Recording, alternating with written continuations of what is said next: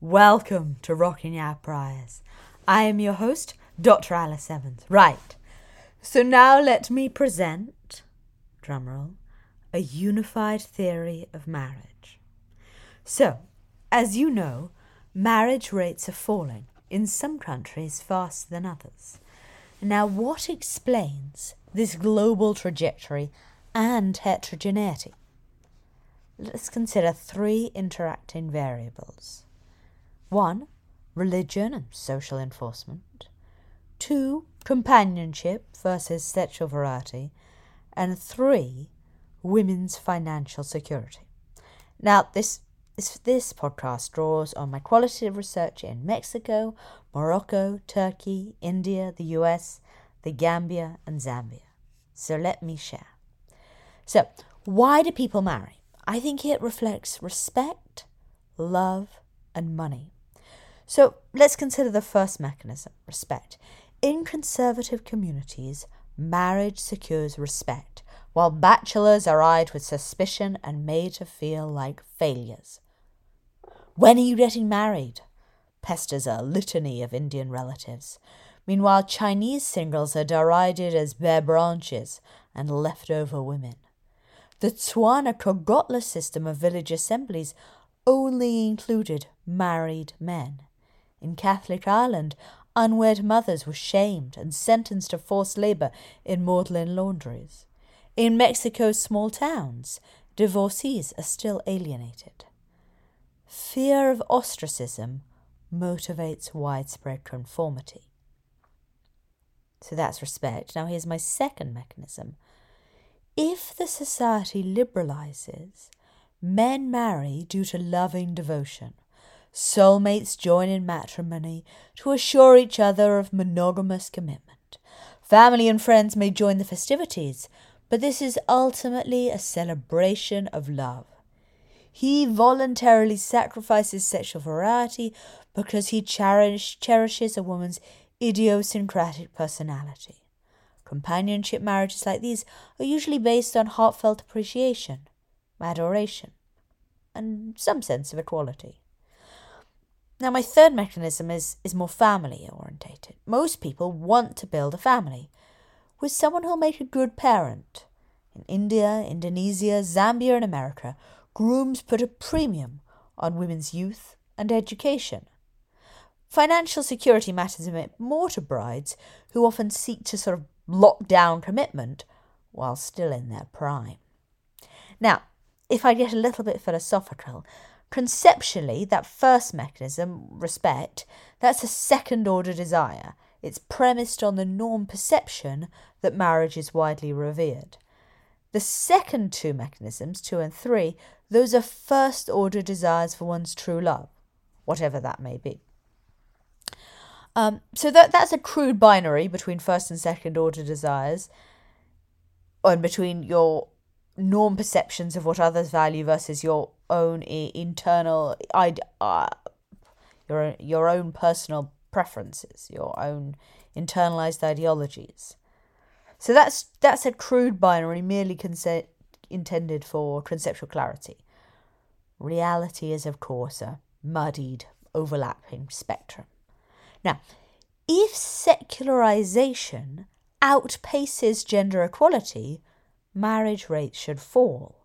If social enforcement breaks down, men may opt out of marriage, especially if they prefer sexual variety. Nietzsche put it best, if God is dead, then everything is permitted. As Latin America becomes less religious and more individualistic, there is less compunction to marry. And since Argentina has secularized more rapidly than Mexico, its marriage rates have fallen more sharply. Now here, I think, is a more novel implication, a more novel argument from me. A plethora of single ladies may perpetuate a negative feedback loop. So when bachelors are scarce, women tend to outcompete each other with beautifications, sexual charms, and, and sexual invitations. Promiscuity is actually highest in countries like the Baltics, where men are in short supply. So as male incarceration in El Salvador makes it harder to find a boyfriend, women may be raising their offer. That's a speculation. I haven't seen it tested, but I'd put some money on it. Now, the ensuing disappointment depresses trust and commitment. As the share of single ladies grows ever larger, men enjoy even more opportunities for infidelity. Romance comes to resemble a prisoner's dilemma, in which one or both choose to defect. And then there's a second reason why the decline of marriage begets a negative feedback loop. If a man expects that his dating pool will remain large, he may rather keep his options open. Why settle when the grass could always be greener? By contrast, where mates are scarce, men tend to avow monogamy. For example, a college-educated U S male, whose peers have all tied the knot, may anticipate sudden drought and thus eagerly express commitment. So, men make their own choices, but, to paraphrase Marx, they do not make these choices under circumstances chosen by themselves. Skewed sex ratios and high shares of singles yield myriad temptations. Now, why would women opt out of marriage? I really think it comes down to romantic disappointment and economic independence. Since women bear strong attachments to their children and usually earn less than men, they have a strong financial incentive to marry as soon as possible, since we age and then men like us less. Mexican women may tolerate abuse and infidelity. There are two common expressions, which I won't say in Spanish because I'm crap. One, everything for the children. And secondly, it doesn't matter if he has ten cathe- chapels, as long as I am the cathedral. So, when women gain economic security, such as through public pensions in Argentina or lotteries, they may be inclined to divorce. We should thus expect more single mothers in communities with small gender gaps in earnings and or generous public welfare. If men can manage, if women, sorry, if women, if women can manage independently, why endure men's infidelity? Now, let me summarise. So that is my unified theory of marriage. People marry for love, money, or social approval. Financial considerations are especially salient for women if they earn less and bear responsibility for the kids. But when women become economically independent, they needn't tolerate disrespect.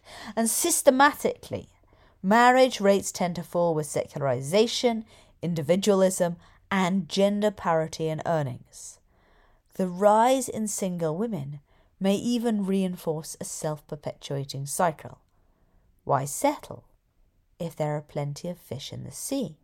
Moreover, a multitude of sexual invitations may exacerbate promiscuity and distrust.